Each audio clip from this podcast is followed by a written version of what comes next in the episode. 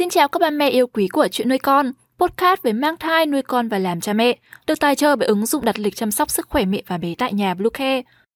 Hôm nay trong chuyên mục về mang thai, chúng mình hãy cùng nhau tìm hiểu 6 hành động vô tình của mẹ bầu làm tổn hại đến thai nhi. Các mẹ hãy tải ngay app Bluecare để đặt lịch tắm bé, điều dưỡng vú em, chăm sóc trẻ sơ sinh, xét nghiệm và điều trị vàng da cho bé tại nhà, nhắc và đặt lịch tiêm chủng. Ngoài ra thì Bluecare còn cung cấp các dịch vụ xét nghiệm níp lấy mẫu tại nhà, massage mẹ bầu, chăm sóc mẹ sau sinh, thông tắc tia sữa, hút sữa và rất nhiều dịch vụ y tế tại nhà khác.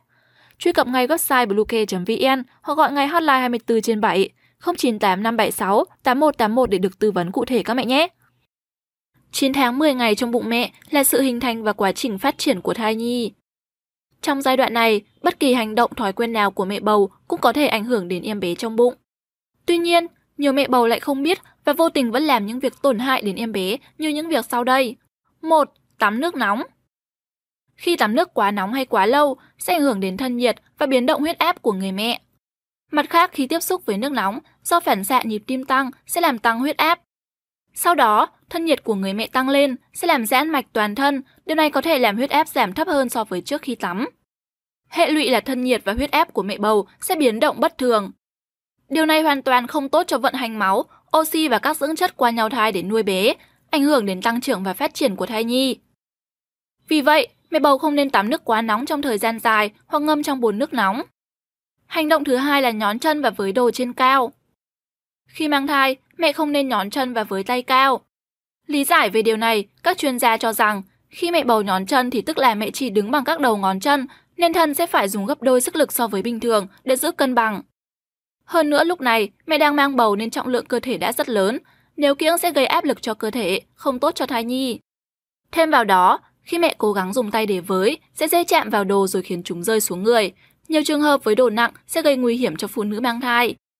Thậm chí có nhiều trường hợp mẹ bầu còn bị trượt ngã, gây đau, tổn thương đến thai nhi và dễ gây sinh non. Ngoài ra khi phải kiễng chân và dùng tay với đồ trên cao sẽ khiến mẹ mỏi tay và làm tăng giãn cơ bụng, khiến mẹ khó chịu và mệt mỏi. Chính vì thế, khi muốn lấy đồ ở trên cao mà không đủ sức thì mẹ nên nhờ người thân lấy giúp, không nên tự mình với tay. Ba là nấu cháo điện thoại. Nói chuyện qua điện thoại là hành động thương lam của mọi người ở thời hiện đại, thậm chí nhiều chị em còn có thói quen buôn điện thoại hàng giờ đồng hồ. Vậy nhưng với bà bầu, nấu cháo điện thoại là chuyện không nên, vì khi sử dụng điện thoại thì sóng điện từ của điện thoại sẽ ảnh hưởng đến quá trình phát triển của thai nhi. Cụ thể là não bộ dễ mắc các chứng rối loạn về nhận thức hoặc suy giảm sự tập trung ở trẻ. Hơn nữa, Ánh sáng phát ra từ điện thoại sẽ làm cản trở tiết ra hormone melatonin, làm cho giấc ngủ của mẹ bị rối loạn, mất ngủ và căng thẳng. Hành động thứ tư là lau dọn nhà cửa. Phụ nữ thường có thói quen lau dọn, chăm chút cho nhà cửa lúc nào cũng được sạch sẽ thơm tho. Tuy nhiên, nếu mẹ đang mang bầu thì nên nhường những công việc dọn nhà nặng nhọc cho bố, chỉ nên làm những việc nhẹ nhàng. Việc đứng lên ngồi xuống, co gấp người khi lau dọn có thể khiến tử cung bị áp lực, ngăn cản oxy đang được truyền đến cho em bé. Không chỉ vậy, những hành động như bê vác đồ nặng đi trên sàn trơn, với lên cao để lau chùi cũng có thể gây nguy hiểm cho mẹ bầu. Ngoài ra, các loại hóa chất tẩy rửa đều có thể gây hại cho cả mẹ bầu và bé khi mẹ tiếp xúc qua da hay hít phải. Hành động tiếp theo là đùa giỡn, chăm sóc thú cưng. Chó và mèo là hai loại động vật phổ biến trong các gia đình, nhưng ít người biết rằng trong phân mèo có một loại virus tên Toxoplasma.